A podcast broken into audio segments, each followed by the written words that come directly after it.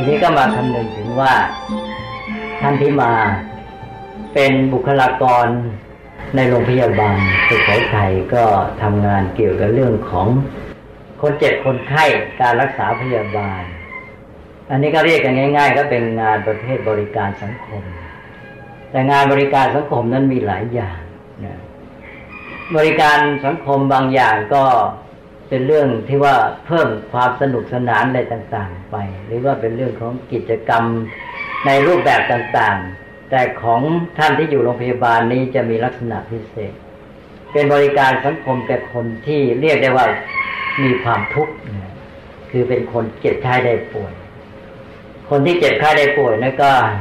เป็นเรื่องของคนที่มีความแปรปรวนนะทางสภาพร่างกาย ร่างกายไม่ปกติ ทีนี้ก็เป็นธรรมดาของชีวิตคนเรานี่ร่างกายกับจิตใจอาศัยซึ่งกันและกัน เวลาร่างกายแปรปรวนไปแล้วก็มักจะพาให้จิตใจแปรปรวนไปด้วยคนที่เจ็บไข้ได้ป่วยทางกายและใจก็มักจะไม่ค่อยดี คือจะเป็นคนหงุดหงิดง่าย อย่างน้อยก็หงุดหงิดง่าย ทีนี้ถ้าไม่หงุดหงิด หรือยิ่งกว่าหงุดหงิดเพิ่มขึ้นมาอีก ก็คือว่าความเจ็บป่วยก็ทำให้เขาเกิดอารมณ์ ความกลัว ความหวาดต่อภัย เช่น นึกถึงว่าโรคของตัวจะเป็นอันตรายถึงชีวิตหรือเปล่าอะไรนี้เป็นต้นเนี่ยความกลัวก็ยิ่งเพิ่มความรู้สึกไม่ดีทางจิตใจขึ้นมาอีกแล้วก็เป็นความห่วงอีกนะจิตใจก็เป็นนึกถึงญาติพี่น้องนึกถึงเงินทองทรัพย์สมบัตินะคนในครอบครัวที่ต้องดูแลรับผิดชอบจะเป็นยังไงอ้าวเกิดความห่วงใยอีกสภาพจิตยิ่งไม่ดีใหญ่นะคือสารพัดแหละในบางคนก็เกิด ความเสียกำลังใจนะนึกถึงข้างนอก นึกถึงคนอื่นก็ห่วงใยนึกถึงถึงตัวเองก็มีความหวาดกลัว แล้วก็เศร้าแล้วก็บางคนก็ท้อแท้หมดกำลังใจนะล้วนแต่สภาพจิตที่ไม่ดีอะความหงุดหงิดเกิดตามความหวาดความกลัวความห่วงใยความท้อแท้หมดกำลังใจอะไรต่าง ๆ เหล่านี้เป็นสภาพจิตที่ไม่ดีเท่านั้นเลยแสดงว่าเป็นผู้ที่ต้องการความช่วยเหลือ ไม่เฉพาะทางกายเท่านั้น แต่ต้องการความช่วยเหลือทางใจด้วย ทางใจทางกายนั้นเราเห็นชัดแล้วเพราะเขาป่วยมามันก็ต้องมีเรื่องอย่างใดอย่างหนึ่งนะโรคเวลาบอกก็บอกทางกายแหละแต่ทางใจนะเขาไม่ได้บอก ทีนี้ทางใจไม่ได้บอกเนี่ยเราก็มองโดยที่สังเกตพิจารณาหรือคาดหมาย แต่โดยทั่วไปเนี่ย ก็พอจะพูดได้ว่า ย่อมมีสภาพจิตใจที่ไม่สบายนะก็รวมความว่าต้องการความช่วยเหลือ มีความทุกข์มานะ ทำไงจะช่วยแก้ไขทั้งทางกายและทางใจ นี่เวลาเรารักษาพยาบาลนี่ ก็มักจะเน้นเรื่องหลังกล้างกายนะเพราะว่าสิ่งส่วนที่บอกก็คือบอกเรื่องเจ็บป่วยทางกาย ว่าปวดหัวตัวร้อนนะเป็นโรคท้องเสียนี่ง่าย ๆ อาจจะมีโรคอวัยวะภายในโรคปอดโรคหัวใจโรคตับ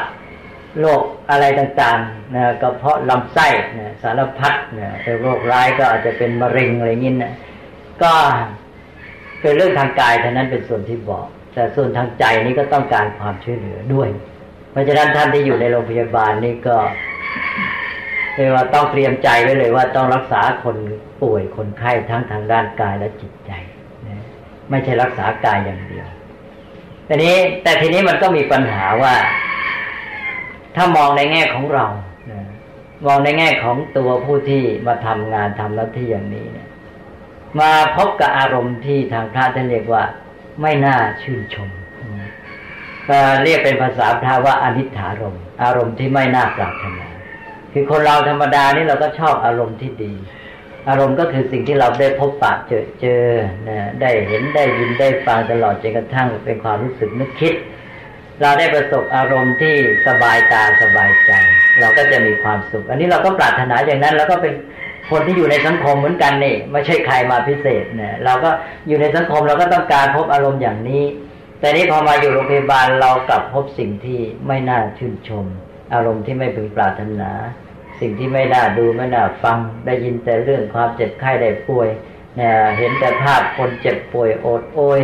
หน้าตาไม่ดีไม่สบายเท่านั้นเลย ทีนี้พออย่างนี้แล้วมันเป็นธรรมดาของคนทั่วไปว่า พอรับอารมณ์ที่ไม่ดีเนี่ย เรามักจะมีความรู้สึกเป็นปฏิกิริยาตอบโต้นะคือว่า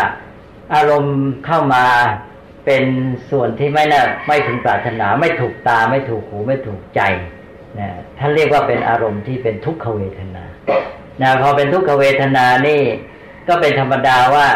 เราจะเกิดความรู้สึกตอบสนองคือความไม่ชอบใจนะความไม่ชอบใจ ก็ ไม่ชอบใจก็เกลียดชังรังเกียจนะไม่อยากพบนะนี่ถ้าหากว่าเราไม่ตั้งใจไม่เตรียมใจไว้เนี่ย นี่พูดถึงตามปกติธรรมดา ก็จะเป็นอย่างนั้นนะก็ชวนใจให้เราพลอยไม่สบายด้วยนะอย่างง่าย ๆ ตอนต้นก็คือว่าพลอยไม่สบายใจด้วย แล้วก็เป็นอารมณ์ที่กระตุ้นในทางที่คงจะหันมาทางนี้คงเป็นที่ลำโพงไม่ใช่เป็นที่เครื่อง หันออกอ่า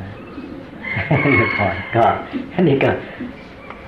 อันนี้ก็อนิจฉารมเหมือนกันอารมณ์ที่ไม่น่าปรารถนาทางด้านโสตประสาทเนี่ยได้ยินแล้วก็ไม่สบายหูไม่สบายใจก็เนี่ยก็อย่างที่ว่าเลยพรทีนี้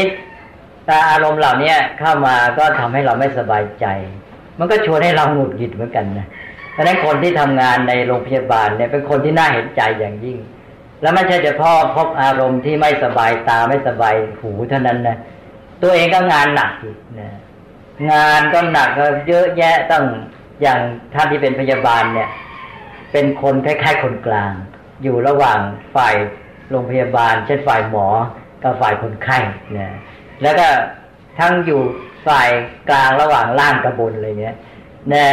ถูกกระทบรอบด้านเลย มามองในแง่หนึ่งบางทีมันถูกกดถูกบีบด้วย ก็ยิ่งทำให้เกิดความกดดันในใจนะงานก็เร่งร้อนคนนั้นก็จะเรียกร้องคนนั้นก็จะเอาอย่างนั้นอย่างนี้นะแล้วก็คนไข้มาใจเขาก็ไม่ดีเขาก็เรียกร้องมากเขาจะเอาตามใจของเขา ก็รู้สึกว่าแหมมันเป็นอารมณ์ที่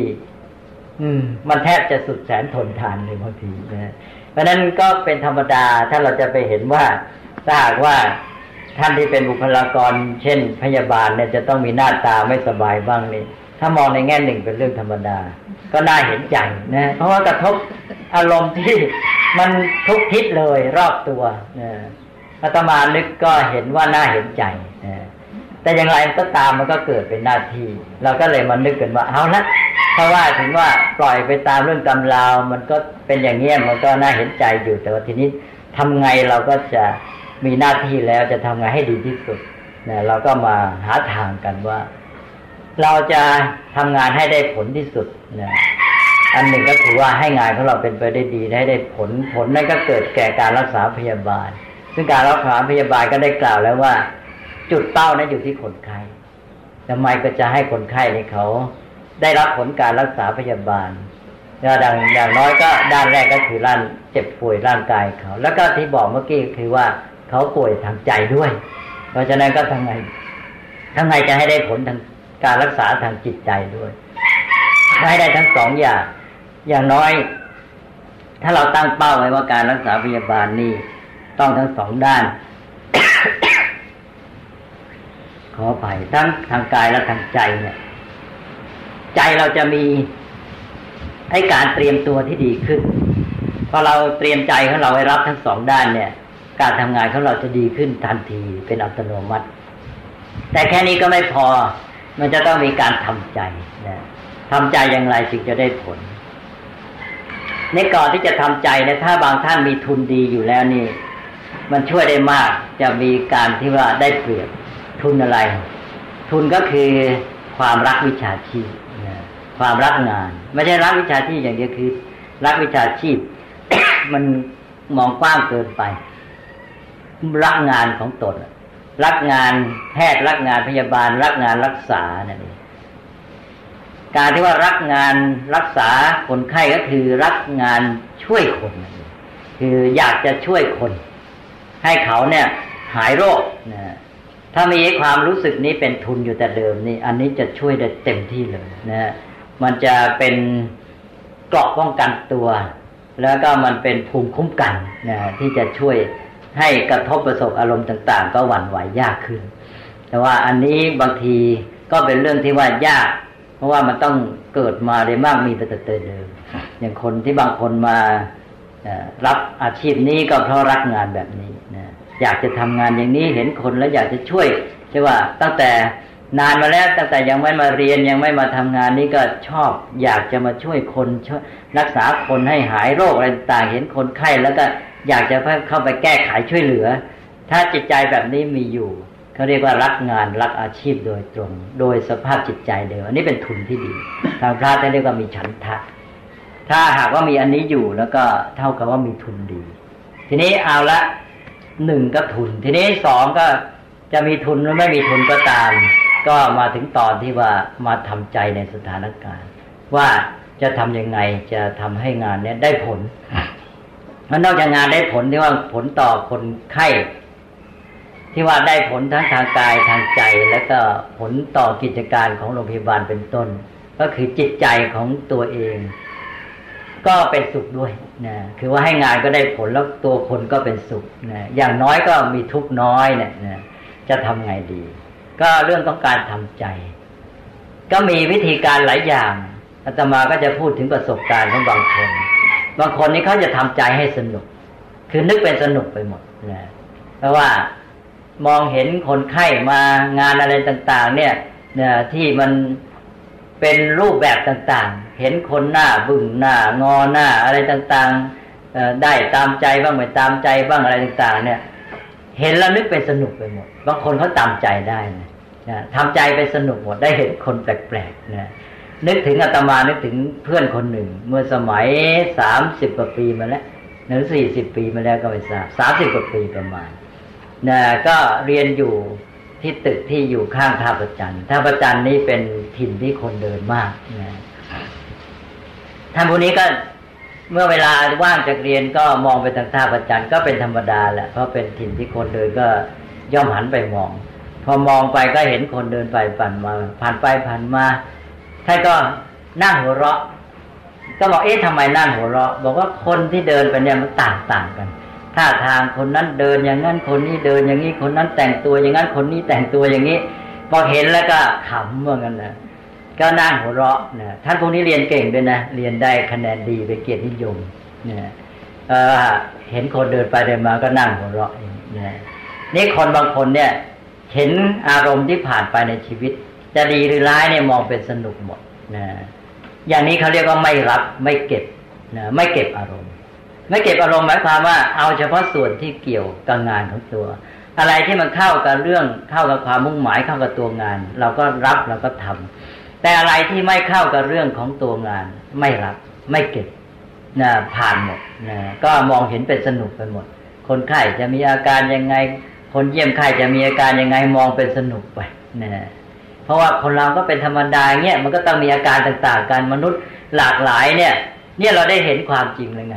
เราเกิดมาบอกว่ามนุษย์เนี่ยมีต่างๆ กันนานาจิตตังสารพัดมีภูมิหลังไม่เหมือนกัน เราก็ได้ไปเห็นความจริงแล้วนี่ไงคนไข้แล้วก็คนมาเยี่ยมญาติคนไข้เนี่ย เป็นต่างๆ กันไม่มีเหมือนกันเลยแล้วเราเห็นเราไม่ได้มองไปเจาะที่แต่ละบุคคล คือเวลาเราจะเกิดอารมณ์ไม่ดีเนี่ย กระทบเนี่ยมักจะมองไปที่จุดเฉพาะ ที่การกระทำอันนี้ก็คนนี้ใช่ไหม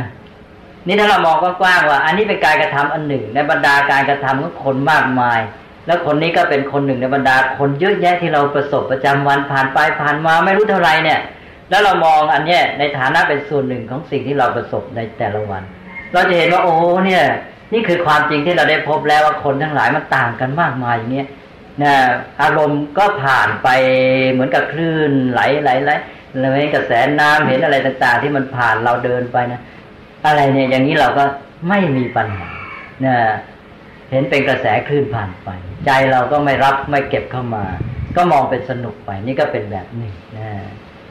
นี่ก็ได้ผลเหมือนกันนะเรียบร้อยอาทีนี้แบบที่สองแบบที่สองคือพวกชอบเรียนรู้นะพวกเรียนรู้ก็คือว่ามองอะไรต่ออะไรเป็นการได้เรียนรู้ คือเรามีชีวิตอยู่นี่ เรามีหูมีตา มีจมูกมีอะไรต่าง ๆ เนี่ยสำหรับรับความรู้ได้ประสบการณ์ต่าง ๆ มากมาย แล้วเราได้ได้เห็นได้ยินต่างๆ เนี่ยเราได้เรียนรู้ได้เรียนรู้สิ่งต่าง ๆ เราได้เรียนรู้เราก็มีประสบการณ์มาก ได้เห็นความเป็นไป เก็บเป็นความรู้ไว้ เราก็เก็บในแง่เป็นความรู้เท่านั้น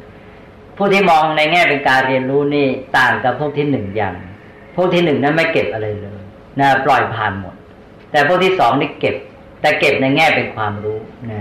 แต่ไม่เก็บในแง่เป็นเรื่องของสิ่งกระทบกระทั่งจิตใจ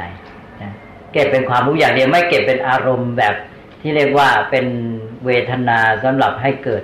อารมณ์ปรุงแต่ง คือไม่มีการคิดปรุงแต่งต่อ มีแต่การเรียนรู้อย่างเดียว เรียนรู้ว่าคนนั้นเป็นอย่างนั้นคนนี้เป็นอย่างนี้เราได้เรียนรู้คนหลากหลาย เป็นความรู้ทั้งนั้นเลยการที่เราได้รู้จักผู้คนมากมายเนี่ย คนที่มีลักษณะแตกต่างกันแบบนี้แล้วต่อไปเราสังเกตเห็นว่าคนที่มาจากพื้นเพอย่างนี้มักจะมีอาการอย่างนี้คนที่มาจากอย่างนั้นมีลักษณะอย่างนี้มีการมีสภาพจิตใจอย่างนั้นอย่างนี้เราได้เรียนรู้ผู้ที่หนึ่งนี่ได้ดีกับผู้ที่สองผู้ที่สองผ่านเฉยๆไม่รับอะไร ไม่เก็บอะไรเลย ปล่อยผ่านปล่อยผ่าน แต่เขาก็ไม่เกิดปัญหาอะไร แต่ว่าไม่ได้ประโยชน์มากเท่าที่ควร แต่ผู้ที่สองนี่ได้ประโยชน์ คือว่าศึกษาไปด้วย ศึกษาชีวิตมนุษย์ แล้วก็ได้ความสังเกตสังการ ซึ่งไปเป็นประโยชน์กับงานของตนเองด้วยไอ้พวกนี้เรียกว่าพวกเรียนรู้ ถ้าหากว่าใช้หลักของพระท่านเรียกว่ามีสติปัฏฐานพอสมควร สติปัฏฐานเป็นยังไงคือว่าเรารับรู้โดยมีสติ มีสตินี่ท่านบอกว่าสติจะมาพร้อมกับสัมปชัญญะนะสติไม่ได้มาลอยๆสัมปชัญญะก็คือความรู้ สติมันจะรับข้อมูลอ่าแล้วก็ส่งต่อให้ปัญญา ปัญญาที่ทำหน้าที่เฉพาะหน้าเขาเรียกว่าสัมปชัญญะรู้เข้าใจว่ามันเป็นอย่างไร นี่เราก็เรียนรู้ว่าเออคนนี้เป็นอย่างนี้เข้ามาจากพื้นเพอย่างนี้มีอาการอย่างนี้นะเราก็เรียนรู้เรียนรู้เขามีอาการไงเรียนรู้หมดนะท่านบอกว่าญาณมัตตายะสติมัตตายะ รับรู้เพียงเพื่อเป็นความรู้และเก็บเป็นข้อมูลสำหรับไว้ระลึกใช้ว่างั้นนะญาณมัตตายะไว้เป็นความรู้เท่านั้น และสติมัตตายะสำหรับเป็นข้อมูลไว้ระลึกใช้ประโยชน์เอาแค่นี้นะ ไม่มีเรื่องการปรุงแต่งชอบใจไม่ชอบใจไม่มีอย่างนี้ก็ได้ผลได้ประโยชน์เรียกว่าได้เจอประสบการณ์ต่าง ๆ แบบเรียนรู้หมดนะเรียนรู้เราเรียนรู้เขาเป็นยังไงไงเราเอาเป็นอย่างนี้ไป ไม่มีตัวตนเข้ามาเกี่ยวข้องนะนี่วิธีที่สองนะอ้าวทีนี้ต่อไปวิธีที่สามทำใจนี่คนมีวิธีทำใจต่าง ๆ นะแต่ละคนทำคนละแบบจะได้ผลเท่านั้น อีกคนหนึ่งก็ถือเป็นบททดสอบนะเราอยู่ในโลกเนี่ย เราต้อง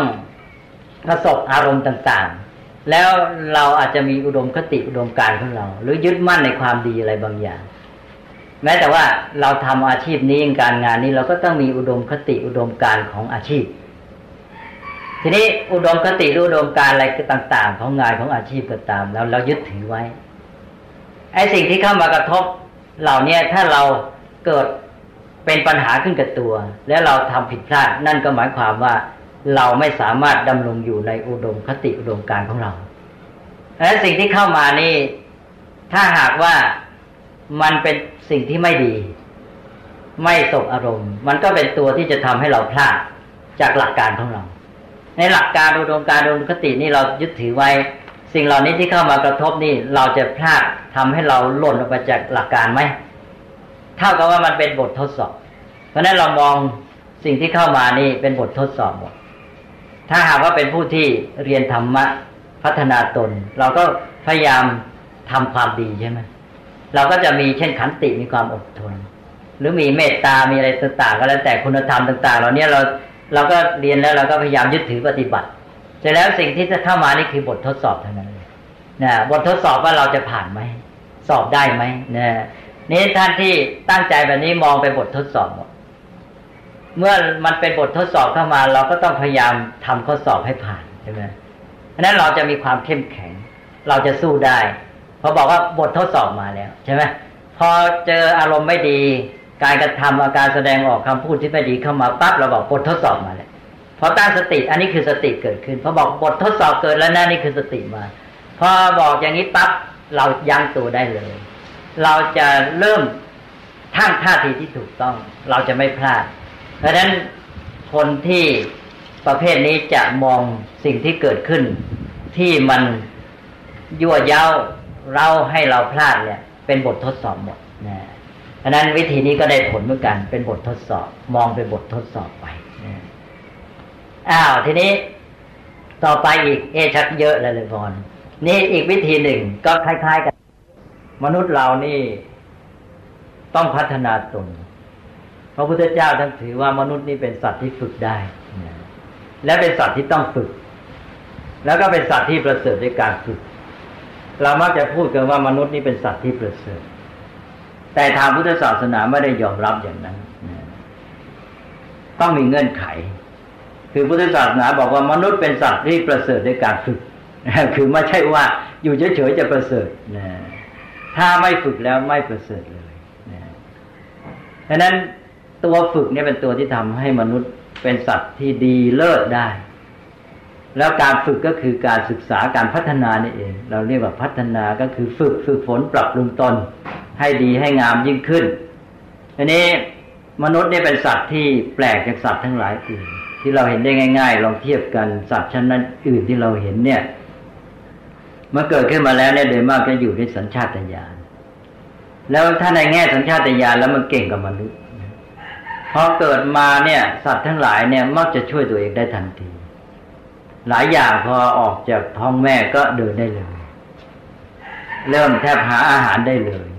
ว่ายน้ำได้เลยนะยกตัวอย่างง่ายๆอาตมาเห็นกับตาก็คือห่านนะ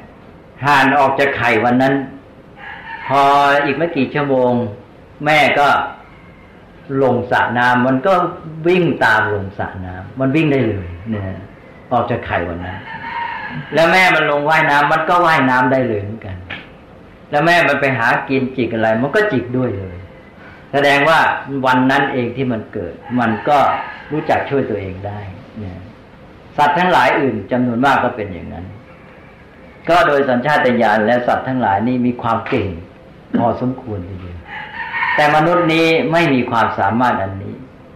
เกิดจากท้องแม่วันนั้น ถ้าไม่มีใครช่วย ตายแน่นอนใช่ไหมล่ะอย่าว่าแต่วันนั้นเลย ให้อยู่ถึงปีอีกอยู่ถึงปียังช่วยตัวเองไม่ได้เลย หากินก็ไม่ได้ทำอะไรช่วยตัวเองไม่ได้เลย เนี่ย โดยสัญชาตญาณและมนุษย์นี่เป็นสัตว์ที่แย่ที่สุด แต่ว่ามนุษย์มีดีตรงฝึกได้ นับแต่เกิดมานี่มนุษย์ได้รับการฝึกสอนเท่านั้นเลยถ่ายทอดความรู้ความคิดสิ่งที่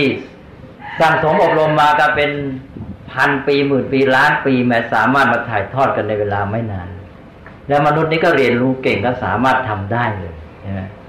เพราะนั้นมนุษย์นี้ฝึกแล้วประเสริฐเลิศกว่าสัตว์ทั้งหลายอื่น สัตว์ทั้งหลายไม่มีใครจะเก่งเท่ามนุษย์พอด้วยการฝึก พอมีการฝึกขึ้นมาแล้วมนุษย์เก่งที่สุด แล้วมนุษย์ได้ฝึกตัวได้ สัตว์ทั้งหลายนี้อยู่ได้แค่สัญชาตญาณฝึกตัวเองไม่ได้เลยทีนี้บางชนิดฝึกได้บ้างก็คือมนุษย์ไปจับมาฝึกนะแล้วเมื่อมนุษย์ฝึกให้สัตว์นั้นจึงดีขึ้นบ้างใช่ไหมเช่นเป็นช้างก็มาลากซุงได้มาเล่นละครสัตว์ได้ ลิงก็ขึ้นต้นมะพร้าวได้ สัตว์ทั้งหลายหลายอย่างเนี่ย ดีขึ้นมาเพราะมนุษย์ฝึกให้ แต่ฝึกตัวเองไม่ได้ ทีนี้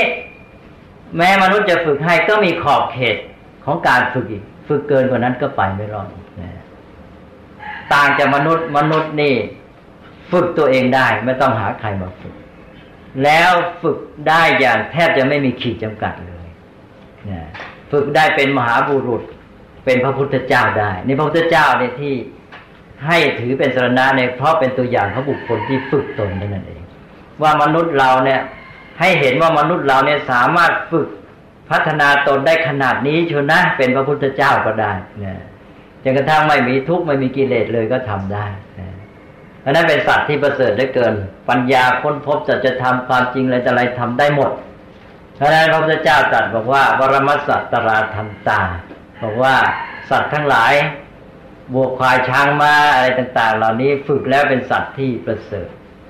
แต่ถึงกระนั้นก็ยังไม่เทียมเท่ามนุษย์ มนุษย์ฝึกแล้วนี่ประเสริฐเลิศที่สุดไม่มีสัตว์ใดเทียมได้จนกระทั่งท่านบอกว่าฝึกไปฝึกมา พัฒนาตนจนกระทั่งเทวดาและพระพรหมน้อมนมัสการพอฝึกไปฝึกมาพัฒนาไปพัฒนามานี่ พระพรหมที่มนุษย์ไปเคารพเนี่ยพระพรหมกลับมาบูชามนุษย์นะ พระพรหมและเทวดาเนี่ยต้องมาไหว้มนุษย์นะถ้ามนุษย์ฝึกตนดีคณะพระพุทธเจ้าจึงสอนเรื่องนี้มากให้มนุษย์นี่ตระหนักในศักยภาพของตนในการที่ฝึกฝนพัฒนา แต่รวมแล้วก็คือมนุษย์เนี่ยเป็นสัตว์ที่ประเสริฐในการฝึก ต้องฝึกฝนพัฒนาตัวเองเราฝึกแล้วไม่มีขีดขั้นเลย เพราะฉะนั้นเรามองว่าเราเนี่ยเป็นมนุษย์เป็นสัตว์ที่ฝึกได้เรามองตัวเองอย่างนี้ก่อนอันนี้การอยู่ในสังคม การทำงานอาชีพต่าง ๆ นี้เป็นการฝึกฝนพัฒนาตนทั้งนั้น โดยเฉพาะการงานอาชีพนี่การงานของเรานี่เป็นชีวิตส่วนใหญ่ของเรา ถ้าเราจะฝึกตนให้ได้มาก เราต้องฝึกกับงานของเราสิ เพราะว่างานเป็นชีวิตส่วนใหญ่ของเรา เราจะไปฝึกกับเรื่องอื่นมันไม่ได้เท่าไหร่หรอกนะโอกาสมันน้อย ก็งานนี้ครองชีวิตส่วนใหญ่เวลาส่วนใหญ่ของเราอยู่กับงาน แล้วเพราะฉะนั้นเราจะฝึกฝนพัฒนาตนเราก็เอางานนี่แหละมาเป็นเครื่องมือฝึกตน นั้นเราก็มองงานของเรานี่เป็นการฝึกฝนพัฒนาตนหมด ทีนี้เราก็อะไรเข้ามาในวงงาน ฉันถือเป็นเรื่องฝึกตนพัฒนาตนทั้งสิ้นเลยฉะนั้นเเรามองอารมณ์ที่ผ่านเข้ามานี่เรามองเป็นเครื่องฝึก ฝึกกายฝึกใจฝึกอาชีพ ฝึกความชำนิชำนาญในงานของเราทำไงให้เราเก่งขึ้นเราสามารถทนต่ออารมณ์ได้ดีขึ้น เราสามารถแก้ไขปัญหาจิตใจของเราได้ดีขึ้น คราวนี้เราแพ้เรามามองในแง่ปรับปรุงว่าเรา ยิ่งเราหย่อนตรงไหนสำรวจตัวเองเราคราวนี้บกพร่องตรงนั้นเดี๋ยวเราจะแก้และปรับปรุงต่อไป คราวนี้สนุกกับการพัฒนาตัวเพราะนั้นนี่ก็เป็นการสนุกอีกแบบ สนุกแบบนี้สนุกได้ผลได้ประโยชน์ สนุกแบบคนมีปัญญา คือสนุกแบบที่หนึ่งนั้นสนุกแบบว่าไม่เก็บอารมณ์ ปล่อยผ่านมองไปสนุกไปหมด แต่เราไม่ได้ไม่ได้ค่อยได้อะไรนี่แบบที่อันนี้ดูจะแบบที่สี่ที่ห้าอะไรแล้วจัดสมาจำไม่ได้นะจากที่ห้า แบบที่ห้าแบบพัฒนาตนเนี่ยเลยพอนี่เป็นแบบที่เรียกว่าสนุกด้วย แล้วเราได้เรารู้สึกว่าเราชื่นใจมีปิติอิ่มใจที่เราพัฒนาเราได้เรื่อยเลย เราเจออะไรเราได้แก้ปัญหาแล้วได้ปรับปรุงตัวเองอยู่เรื่อยเลย มองในแง่นี้แล้วเราจะมีความเพลิดเพลินมีปิติ มีความอิ่มใจมีความสุขกับงาน เพราะนั้นให้ท่านใช้ความรู้สึกอย่างเนี้ยคือมองเป็นว่าเราจะพัฒนาตนและงานนี้เป็นเครื่องมืออันประเสริฐ ดีที่สุดในการพัฒนาชีวิตของเรานะเอาละอันนี้ก็เป็นวิธีที่ห้านะต่อไปอีกวิธีหนึ่ง อีกวิธีหนึ่งวิธีของพระโพธิสัตว์นะพระโพธิสัตว์นี่มีลักษณะอย่างไร พระโพธิสัตว์นี่ท่านมีความมุ่งหมายโพธิญาณ แต่เอาละเราไม่ต้องพูดถึงโพธิญาณคือเอาความว่ามีเป้าหมายสูงสุดที่ดียอดเยี่ยมอันหนึ่ง ที่เราจะไปให้ถึงนะเพื่อเป้าหมายอันนั้นเนี่ยท่านตั้งปณิธาน ว่าท่านจะต้องทำให้สำเร็จ ยอมสละได้แม้กระทั่งชีวิตนะลองคิดดูสละได้แม้แต่ชีวิตเพื่อให้บรรลุเป้าหมายที่ดีงามนั้น เพราะฉะนั้นพระโพธิสัตว์พอได้เริ่มปฏิตั้งปณิธานแล้วนะปณิธานเนี่ยแล้วจะทำความดีอย่างเต็มที่ แม้จะต้องสละชีวิตก็ยอมนะเพราะฉะนั้นท่านก็จะช่วยเหลือสละชีวิตเพื่อช่วยเหลือผู้อื่นได้ด้วยนะ คนอื่นเป็นยังไงท่านก็สละชีวิตไปช่วยเหลือได้ แล้วก็ถูกกลั่นแกล้งยังไง ท่านก็ไม่ละทิ้งความดีอันนั้นนะอันนี้ชาวพุทธที่นับถือพระพุทธเจ้าเนี่ย ก็เลยไปถึงพระโพธิสัตว์ด้วย เราเรียนคติโพธิสัตว์เพื่ออะไรก็เพื่อมาเป็นแบบอย่างสำหรับเตือนใจเราให้เราเนี่ยเพียรพยายามพัฒนาตนฝึกตนทำความดีให้ได้อย่างท่าน แล้วมีกำลังใจไม่ท้อไม่ถอย พอเราทำความดีวิสัยบุตุชนเนี่ย เราเริ่มท้อแท้ว่า เราทำความดีไม่เห็นได้รับผลดี ไม่มีใครชื่นชม หรือบางทีถูกกลั่นแกล้ง อะไรอีก เราเริ่มท้อถอยว่าทำไมทำดีไม่ได้ดี แต่พอเรานึกถึงพระโพธิสัตว์เนี่ยท่านจะเล่าเรื่องพระโพธิสัตว์ไว้เยอะแยะเลย ให้เห็นว่าพระโพธิสัตว์เนี่ยทำความดีอย่างไร มั่นคงในความดีขนาดไหนในชาตินั้นถูกคนนี้แกล้งเขาเอาไปฆ่าอะไรต่างๆพระองค์ก็ไม่เคยย่อท้อในการทำความดี นี่ชาวพุทธเนี่ยพอได้ฟังเรื่องพระโพธิสัตว์เนี่ย ก็จะเกิดความฮึดสู้ขึ้นมานะเกิดกำลังใจแข็งขันที่เราจะท้อในความดีท้อถอยไม่ท้อในครั้นี้ใช่ไหมมีพระโพธิสัตว์เป็นตัวอย่างเกิดกำลังใจฮึกห้าวในการทำความดีต่อไปเพราะนั้นที่เราเล่าเรื่องพระโพธิสัตว์เนี่ยเพื่อความมุ่งหมายอันนี้ เราจะได้มีกำลังใจเข้มแข็งแกล้วกล้าทำความดีเสียสละได้เต็มที่ไม่ยอมท้อแท้เลยนี่ก็เป็นตัวอย่าง เพราะฉะนั้นถ้าเราจะทำความดีเป็นพระโพธิสัตว์หนึ่งเราก็นึกถึงพระโพธิสัตว์ว่าท่านทำความดี ท่านถูกแกล้งกว่าเรา ท่านลำบากกว่าเรา ท่านยังทำได้ทำไมเราจะมายอมแพ้แค่นี้นี่นี่หนึ่งละแล้วสองทำไมเราไม่ตั้งปณิธานแบบพระโพธิสัตว์เราตั้งปณิธานแน่วแน่เลยว่าเราจะทำความดีอันนี้ให้สำเร็จนะ เราอาจจะตั้งแบบเป้าใหญ่ก็ได้ หรืออาจจะตั้งเป้าเป็นเฉพาะการแต่ละปี เพื่อการพัฒนาตนของเราไปสัมพันธ์กับข้อที่ห้าปณิธานนี้อาจจะตั้งเป็นจุดๆเป็นความดีแต่ละอย่างก็ได้ ปีนี้เราลองตั้งในข้อนี้ เราพิจารณากับตัวเราแล้วว่าไอ้ความดีอันนี้เราน่าจะทำเป็นพิเศษสำหรับปีเนี้ยเราขอตั้งเป็นปณิธานเลยว่า ปีนี้เราจะทำความดีอันนี้ให้ได้สมบูรณ์เต็มที่ที่สุด แล้วพอตั้งปณิธานอย่างนี้นะใจมันจะเกิดกำลัง คือเหมือนกับคนที่เริ่มเดินเครื่อง พอเริ่มต้นที่เรียกว่าสตาร์ทเนี่ยถ้ามีกำลังแรงมันจะไปได้ดี ถ้าตอนเริ่มต้นเนี่ยมันอ่อนล้าซะแล้วเนี่ยมันหมดแรงตั้งแต่ต้นนะถ้าเริ่มต้นดีแล้วเรียกว่าสำเร็จครึ่งหนึ่งอะไรทำนองนี้นั่นเราก็ต้องทำใจให้เข้มแข็งเนี่ยตั้งปณิธานพอตั้งปณิธานแล้วทีนี้เราจะมีกำลังเข้มแข็ง ทีนี้เราจะไม่ยอดพอเจออารมณ์ที่มันกระทบกระแทกอะไรต่ออะไรมันจะ กลายเป็นเรื่องเล็กน้อยไปหมดเลยเราจะมีความเข้มแข็งเพราะพลังเรามันมากมายมหาศาลอยู่แล้ว ในตัวนี้มันจะพาตัวนี้ผ่านพ้นอุปสรรคสิ่งที่มากระทบกระทั่งบีบคั้นไปหมดเลยอันนี้ก็เป็นวิธีของพระโพธิสัตว์ ถ้าใครตั้งได้ถึงขั้นพระโพธิสัตว์นี่เรียกว่าชนะหมดนะเพราะพระโพธิสัตว์ไม่เคยแพ้เลยเรื่องการทำความดี เพราะนั้นถูกกลั่นถูกแกล้ง ทำความดีแล้วไม่ได้รับผลตอบแทนอย่างที่หวังอะไรต่าง ๆ ไม่มีปัญหาทั้งนั้นนะจะต้องทำให้สำเร็จ เพราะว่า ไอ้ตัวสิ่งที่ว่ามาแล้วทั้งหมดมาใช้ได้ในคติโพธิสัตว์หมด เช่นว่าถือเป็นบททดสอบเป็นต้นบางอย่างเข้ามามันก็เหมือนบททดสอบเราแล้วเราจะเข้มแข็งพอไหมที่จะสู้สิ่งเหล่านี้ จะบรรลุจุดหมายของเราได้หรือเปล่าบททดสอบแค่นี้มายังไม่ผ่านแล้วจะไปถึงจุดหมายได้ยังไงเลยใช่ไหมเพราะนั้นต้องสู้ นี่ถ้าเราตั้งปณิธานแบบพระโพธิสัตว์แล้วเราไม่กลัวอะไรทั้งนั้นเลย นี่เราจะสู้ไหมเนี่ยก็เอาอันนี้คติพระโพธิสัตว์นี่สำเร็จแน่นะตั้งปณิธานเลยว่าจะทำความดีให้บรรลุจุดหมายอย่างนั้นอย่างนั้นอ่าแล้วก็พยายามทำให้สำเร็จ นี่เป็นแบบพระโพธิสัตว์ ทีนี้ก็มีอีกแบบหนึ่ง แบบพระอรหันต์แบบพระอรหันต์นี่คือผู้บริสุทธิ์ ผู้บริสุทธิ์ก็คือหมายความว่าผู้ที่ว่า ไม่มีอะไรที่ต้องทำเพื่อตนเองอีกพระอรหันต์มีลักษณะอย่างไร คือแปลกจากพระโพธิสัตว์พระโพธิสัตว์นี่ยังมีปณิธาน คือมีตามตั้งเป้าหมายว่าตนเนี่ย เราจะบรรลุจุดหมายที่ดีงามสูงสุดอันนั้น ถ้ามองละเอียดแล้วก็เหมือนกับว่ายังมีอะไรทำเพื่อตัวเอง แต่เป็นจุดหมายที่ดีที่สุดเพื่อตนเองนะแล้วเราก็มั่นคงในปณิธานอันนั้นเราทำเพื่อจุดหมาย ทีนี้พระอรหันต์ในตรงข้าม พระพุทธเจ้าเลยนะพระพุทธเจ้าก็เป็นพระอรหันต์นี่แหละเป็นผู้นำของพระอรหันต์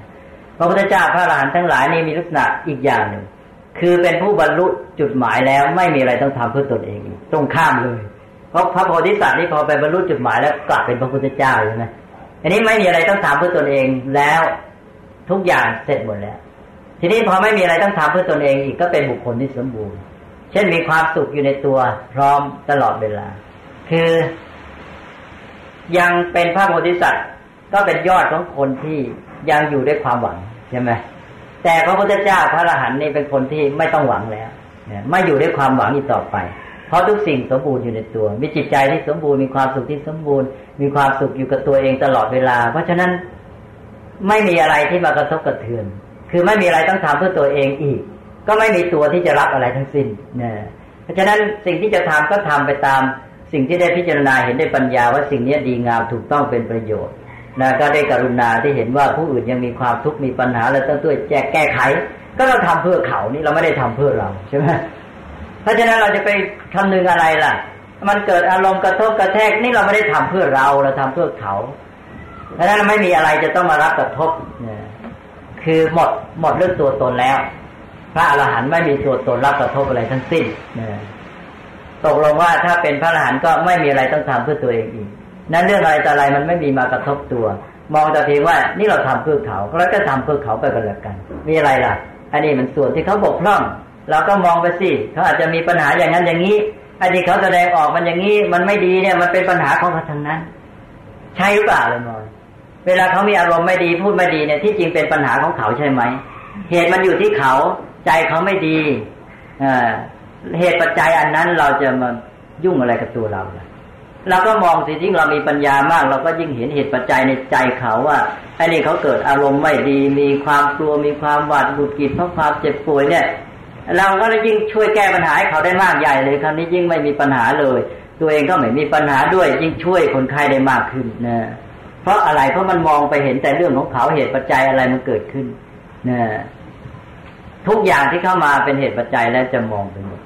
ดังนั้นก็สบายใจเลยท่านผู้นี้นะ ถ้าทำได้อย่างนี้เรียกว่า ปฏิปทาแบบพระอรหันต์พระอรหันต์คือบุคคลที่ไม่มีอะไรต้องทำเพื่อตัวเองอีกต่อไป เพราะฉะนั้นก็ทำเพื่อผู้อื่น เนี่ย ตอนนี้เราทำงานของเรานี่เป็นงานเพื่อผู้อื่นเราก็มองดูเหตุปัจจัยข้อเท็จจริงที่เกิดขึ้น ไม่มีอารมณ์ขึ้นมากระทบ ถ้าเรามองแต่ตามความเป็นจริงนะมันมีแต่กระบวนการเหตุปัจจัยเท่านั้นเองอันนี้ก็เอาแล้วอาตมาก็พูดถึงระดับของการมองสิ่งต่างๆ หลายแบบนะ ทีนี้เอามามองดูเครื่องช่วยบ้าง สิ่งที่จะมาช่วยในกระบวนการที่เราปฏิบัติงานเหล่านี้นะอาตมาพูดไปอันแรกที่สุดก็คือ ความรักงานฉันทะความพอใจในงาน ซึ่งอาจจะเกิดจากการเห็นคุณค่าเห็นประโยชน์ ว่าเราเห็นว่า เออ เรารักเพื่อนมนุษย์เราอยากให้เพื่อนมนุษย์มีชีวิตที่ดีงามมีสุขภาพดีอายุยืนยืน เนี่ยไอ้ความพอใจความอยากอันนี้ท่านเรียกว่าฉันทะ มันทำให้รักคนอื่น อยากช่วยอยากทำอะไรให้เขา แก้ไขปัญหาของเขา อันนี้เรียกว่าเป็นทุนดีแต่ต้น ทีนี้นอกจากตัวฉันทาเนี่ยมีอะไรอีกที่จะช่วย ก็มีอันหนึ่งก็คือเอ่อเรียกว่าจิตสำนึกในการศึกษาจิตสำนึกในการศึกษาคือทางพระ ท่านก็พูดโยงกับหลักที่อาตมาพูดไปแล้ว อันนี้เป็นเพียงว่าพูดถึงสิ่งที่พูดไปแล้ว แต่เป็นเพียงว่า โยงให้ถึงตัวคุณสมบัติในใจ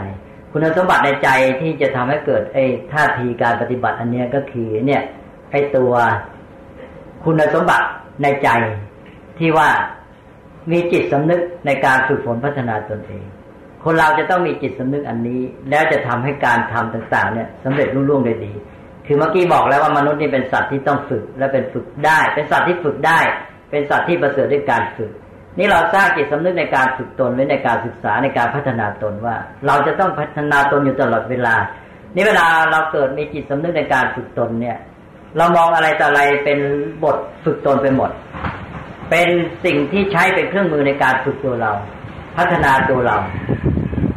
อันนี้คนที่มีจิตสำนึกอันนี้มันจะมีข้อดีเข้ามาอีกอันหนึ่งนะ คือว่าธรรมดาคนเราเนี่ย ชอบทำสิ่งที่สบายๆก็ง่าย ๆ ถ้าเจอสิ่งที่ยากแล้วมันก็ไม่สบายใจ มันก็ฝืนใจนะแล้วมันก็ท้อแท้ใจ หนึ่งก็คือว่าไม่สบาย เรียกว่าทุกข์สองก็คือไม่มีกำลังใจจะทำนะทั้งไม่สบายทั้งท้อแท้ไม่มีกำลังด้วย แต่นี่ถ้าเกิดจิตสำนึกในการฝึกตนขึ้นมาแล้วเนี่ย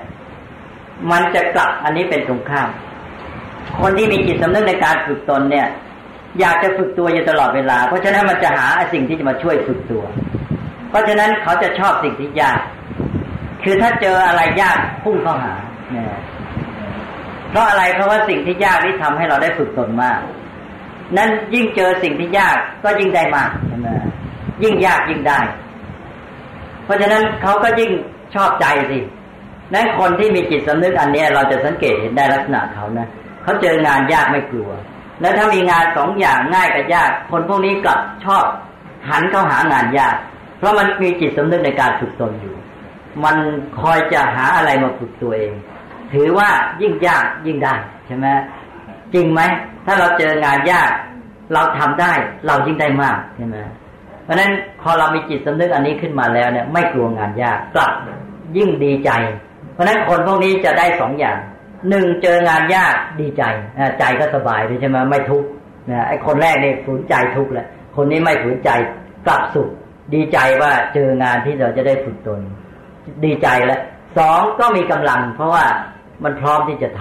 ำก็เลยว่ายิ่งยากยิ่งได้ ทีนี้ในแง่ของมนุษย์เราเจออารมณ์ อารมณ์ร้าย อารมณ์ที่ไม่น่าชอบใจนะอารมณ์ร้ายก็เป็นเครื่องฝึกตัวเราเช่นเดียวกันเพราะยิ่งร้ายก็ยิ่งดี ยิ่งยากยิ่งได้ ยิ่งร้ายยิ่งดีนะถ้าคนมีจิตสำนึกในการฝึกนี้จะมีความรู้สึกอันนี้ ลองคิดดูสิจะเป็นอย่างนี้นะ ถ้าเราสำรวจตัวเองแล้วเจอสภาพจิตนี้แล้วแสดงว่ามีจิตสำนึกในการฝึก คือเจอยิ่งยากยิ่งได้ ยิ่งร้ายยิ่งดีนะเอาเลยทีนี้ยิ่งพอมีจิตสำนึกอันนี้ไม่กลัวอีกนะอันนี้เป็นสภาพจิตที่ว่าคนเราเนี่ยถ้าเราทำจิตให้ถูกแล้วมัน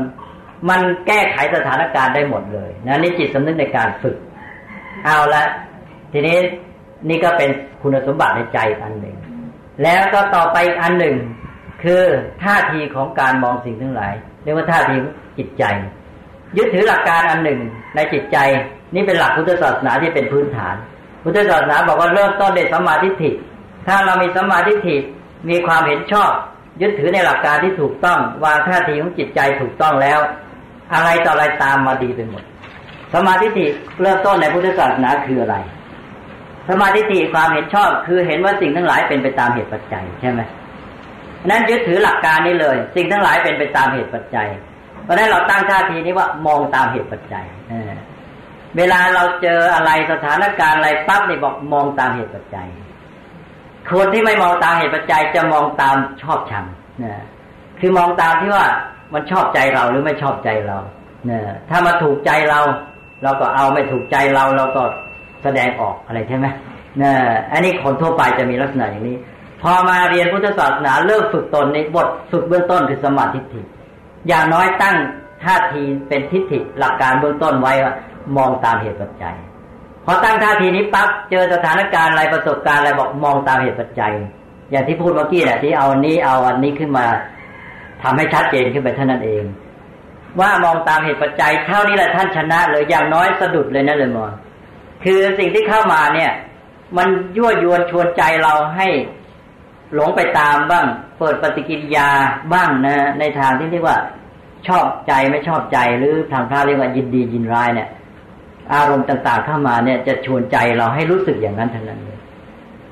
ทีนี้พอถ้าเราเกิดความรู้สึกอย่างนี้ตอบโต้นะ สิ่งที่ถูกใจเราก็ชอบ สิ่งที่ไม่ถูกใจเราก็ชังแล้วก็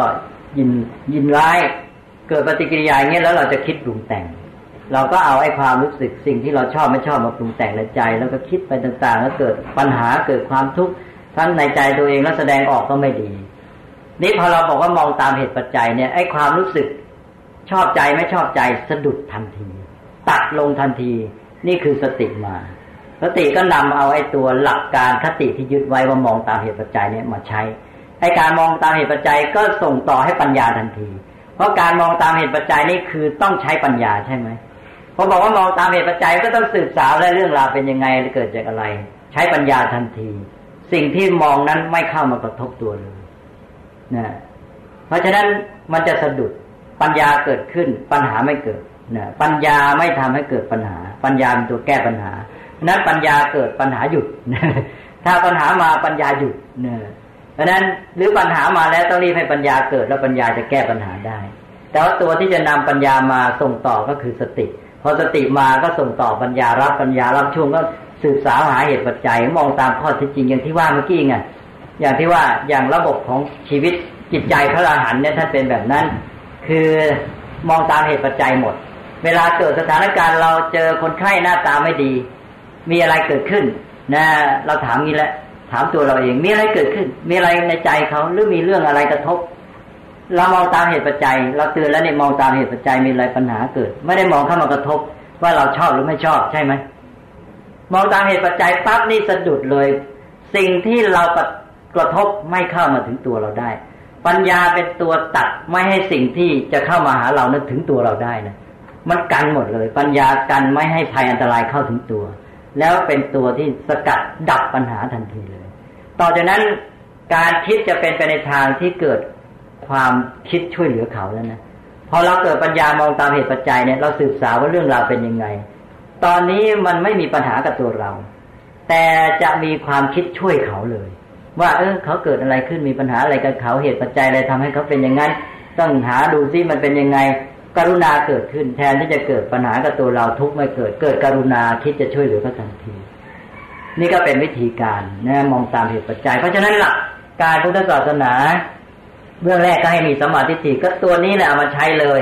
พอเอาตัวนี้มาใช้ท่านนี้ก็พึ่งธรรมะแหละ ที่เราบอกว่าพุทธังกรนังกัจฉามิธรรมังกรนังกัจฉามิสังขังกรนังกัจฉามิเราพึ่งมึงเปล่า นี่แค่นี้ก็บางทีเราก็ไม่ได้พึ่งแหละธรรมะคืออะไร คือความจริงของสิ่งทั้งหลายว่ามันเป็นไปตามเหตุปัจจัยใช่ไหมอ้าวก็ความจริงที่ว่าสิ่งทั้งหลายเป็นไปตามเหตุปัจจัยเนี่ย ก็เราก็ต้องเอามาใช้สิถ้าเราพึ่งธรรมะเราก็ต้องเอาธรรมะมาใช้ในชีวิตประจำวันเลยใช่ไหมพอเราเอาหลักการนี้มาใช้ปั๊บนี่คือเราเริ่มพึ่งธรรมะเลยนี่ยธรรมะมาเป็นหลักชีวิตของเราแล้วฉะนั้นแม้แต่ใช้หลักการนี้ก็ช่วยได้มากแล้วในการปฏิบัติงานเป็นว่าตั้งหลักการไว้เลยว่า เกิดอะไรขึ้น สถานการณ์อะไรประสบอะไรบอกตัวเองทันทีมองตามเหตุปัจจัย ต่อจากนั้นแล้วจิตของเรานี่ ไปตามกระแสปัญญา พิจารณาข้อเท็จจริงศึกษาแล้วคิดแก้ปัญหา ปัญหาไม่เกิดปัญญาเกิดแทนนะอันนี้ก็อีกวิธีหนึ่งแล้วรวมแล้วก็เป็นเรื่องที่ว่า เสร็จแล้วหลักการทั่วไปก็คือว่า โดยวิธีปฏิบัติแบบนี้จะไม่เกิดตัวตนขึ้นมารับกระทบอะไรทั้งสิ้น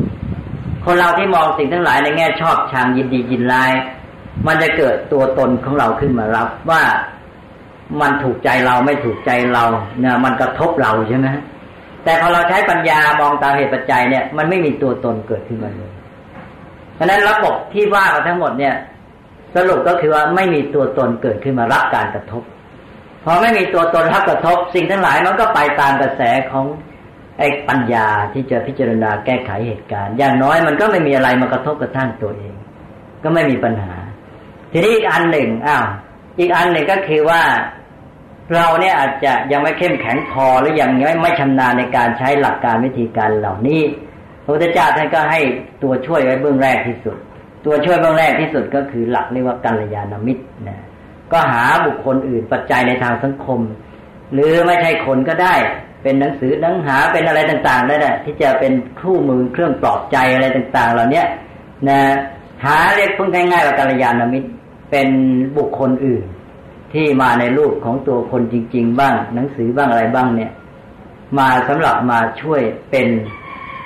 อะไรนะ เพื่อนชีวิตมิตรคู่ใจอะไรทำนองนี้นะ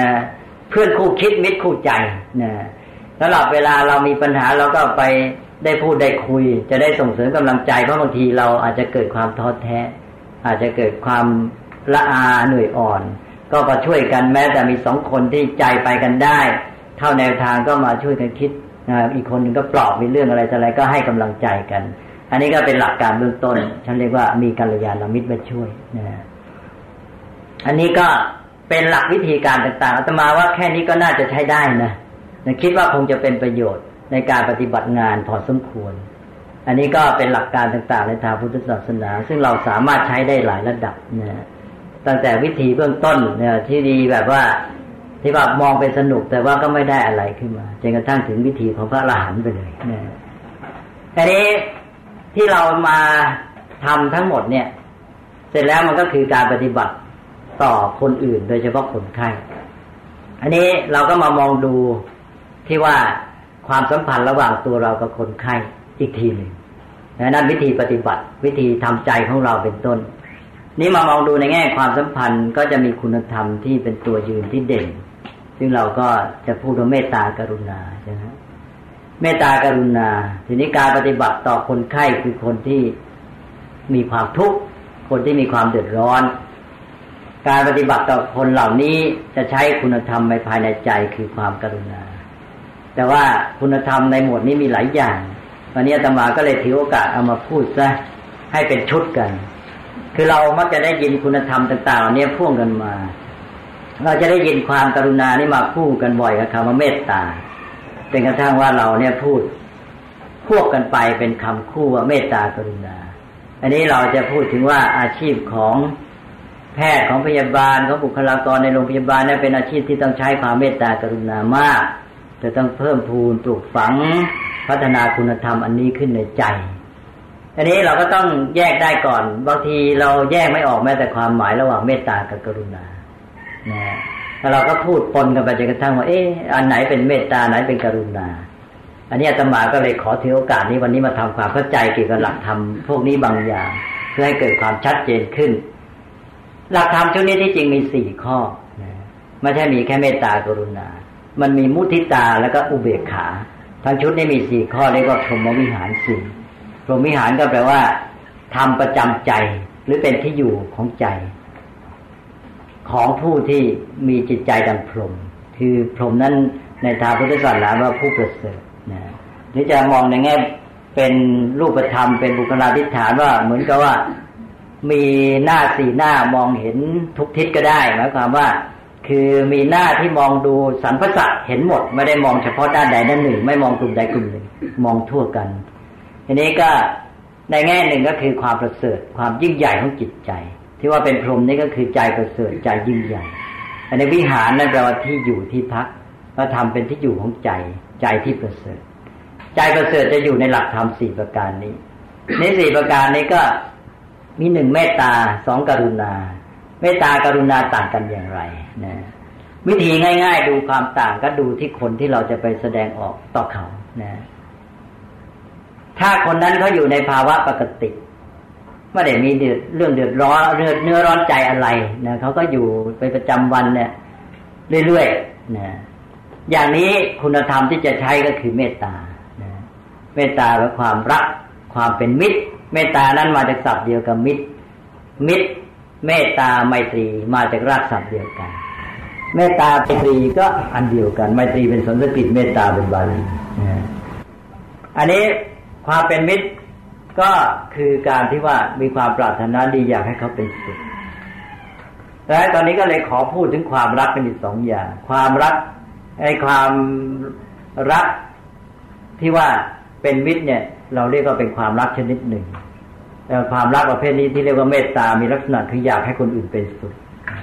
ความหมายของเมตตาชัดเลยคืออยากให้คนอื่นเป็นสุข ทีนี้ความรักมีสองแบบ ความรักแบบหนึ่งคือความต้องการเอาผู้อื่นมาทำให้เรามีความสุข ความต้องการครอบครองต้องการให้เขามาทำให้เราเป็นสุข เป็นความรักแบบหนึ่ง และความรักแบบที่เราต้องการในที่นี้คือความรักที่อยากให้เขาเป็นสุขอันนี้เป็นตัว การแยกความหมายที่สำคัญ อันนี้ความรักที่ไม่แท้คือความรักที่ว่าอยากให้คนอื่นมาทำให้เราเป็นสุข อยากเอาเขามาทำให้เราเป็นสุขใช่ไหมก็คือพูดง่าย ๆ เอาเขามาบำเรอความสุขให้เรา ความรักประเภทนี้อันตรายนะไม่แท้ไม่จริงไม่ยั่งไม่ยืนถ้าหากว่าเขาไม่สามารถมาสนองความต้องการปรารถนาของเราเมื่อไหร่เราจะเกลียดชังทันทีหรือเบื่อหน่าย แต่ถ้าเป็นความรักประเภทสองเรียกว่ารักแท้ คืออยากให้เขาเป็นสุข เช่น พ่อแม่รักลูก พ่อแม่รักลูก ความหมายคืออยากให้ลูกเป็นสุขใช่เปล่านะความอยากให้เขาเป็นสุขนั่นคือความรักแท้ที่เรียกว่าเมตตา ถ้าความรักอันนี้เกิดขึ้นแล้วปลอดภัยนะเพราะฉะนั้นในชีวิตแม้แต่ครอบครัวเนี่ย แม้เราเริ่มด้วยความรักประเภทที่หนึ่งก็ต้องให้มีความรักประเภทที่สองตามมา ถ้าความรักประเภทที่สองเกิดไม่ได้และอันตราย ในที่สุดจะอยู่ไม่ยั่งยืนนั่นก็ต้องให้อันที่สองนี่เข้ามาอย่างน้อยมาได้ดุลยภาพมีความสมดุลกันนี่ความรักประเภทที่สองนี่คือธรรมะที่เรียกว่าเมตตา อยากให้เขาเป็นสุข พ่อแม่อยากให้ลูกเป็นสุขนะลูกอยากให้พ่อแม่เป็นสุข อย่างนี้นะนี่เรียกว่าเมตตาแต่ว่าใช้ในภาวะที่อยู่เป็นปกติทีนี้ถ้าคนนั้นเขาเกิดมีความเดือดร้อนเป็นทุกข์ นะตกลงไปจากสภาพปกติ คุณธรรมข้อที่สองมาคือกรุณานะกรุณาคือใจหวั่นไหวเมื่อเขาเมื่อเห็นเขาเดือดร้อนมีความทุกข์ต้องการจะปลดเปลื้องเขาให้พ้นจากความทุกข์เรียกว่าการุณา อันนี้เป็นตัวแยกที่ชัดเจนมาก ต่อไปนี้เราได้ไม่ต้อง ไม่ต้องคิดให้ลำบากว่าเมตตากับกรุณาต่างกันอย่างไร ดูที่คนที่เราจะมีคุณธรรมอันนี้ต่อเขา ถ้าเขาอยู่เป็นปกติ อยากให้เขาเป็นสุขสบายอยู่อย่างนั้น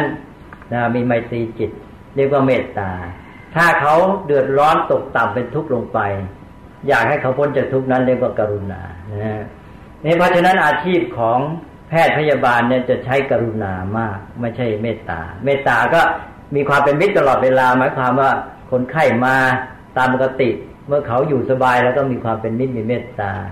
ญาติมิตรคนไข้มาแล้วก็มีเมตตานะมีเมตตาอยู่ เป็นประจำเมตตานี่จะใช้มากที่สุด กรุณาใช้เมื่อเขาเป็นทุกข์เดือดร้อน ทีนี้แค่นี้ไม่พอ จะมีคุณธรรมข้อที่สามถ้ามีแค่สองนี่ไม่ครบ คือยามเขาดีขึ้นนะเขาตกต่ำเราใช้กรุณาเขาสามเขาขึ้นเขาขึ้นคือเขาประสบความสำเร็จ เขามีความสุข